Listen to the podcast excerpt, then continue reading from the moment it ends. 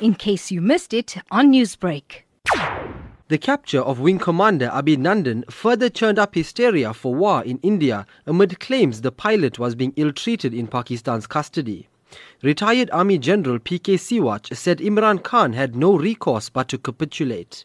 There is a huge pressure as far as Pakistan is concerned. Diplomatically, it stands isolated and economically, it is in a crisis. So therefore, the pressure of US, UK, France, Australia is building up on Pakistan. Hmm. And economically, the biggest problem is that today it is looking toward IMF for taking loan. Case it is blacklisted, it will not get the loan. So therefore, somewhere it is trying to show to the world that Pakistan is a civilized nation. Pakistan does a lot of magnanimity, replaying to the Galilee as well as also to the world community.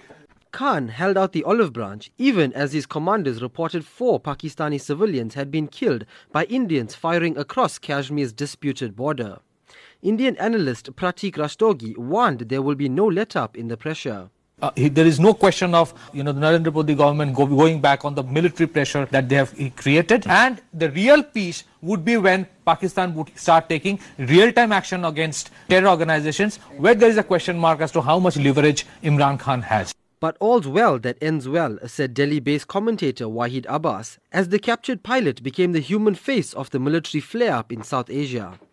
I think uh, this is a very uh, good sign we are receiving from both sides. At least there is a diffusing of the tension and the international community is breathing uh, relief, at least for the moment that the two leaders in, the, in this part of the world are, are able to make a decision on their own. So therefore, I believe there is a, at least a relief all over the world.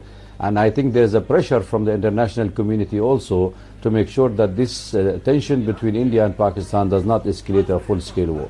But on Thursday night, in a press conference, Indian Navy Rear Admiral Dalbir Singh Gujral issued a fresh warning to Pakistan. The Indian Navy is deployed in a high state of readiness and remains poised in all three dimensions on surface, undersea, and in air to deter, prevent, and defeat any misadventure by Pakistan in the maritime domain. I can assure you of a resolute, swift, and strong response by the Navy when needed. We stand as one with the Army and Air Force to ensure the safety and security of our nation and our citizens. India says it will rest easy only if Pakistan dismantle militant camps on its soil. Earlier this week, Indian planes bombed such a facility and the raid eliminated 300 insurgents being trained to wage jihad in Indian Kashmir. And I'm Tashlan Naidoo in Durban. Newsbreak, Lotus FM, powered by SABC News.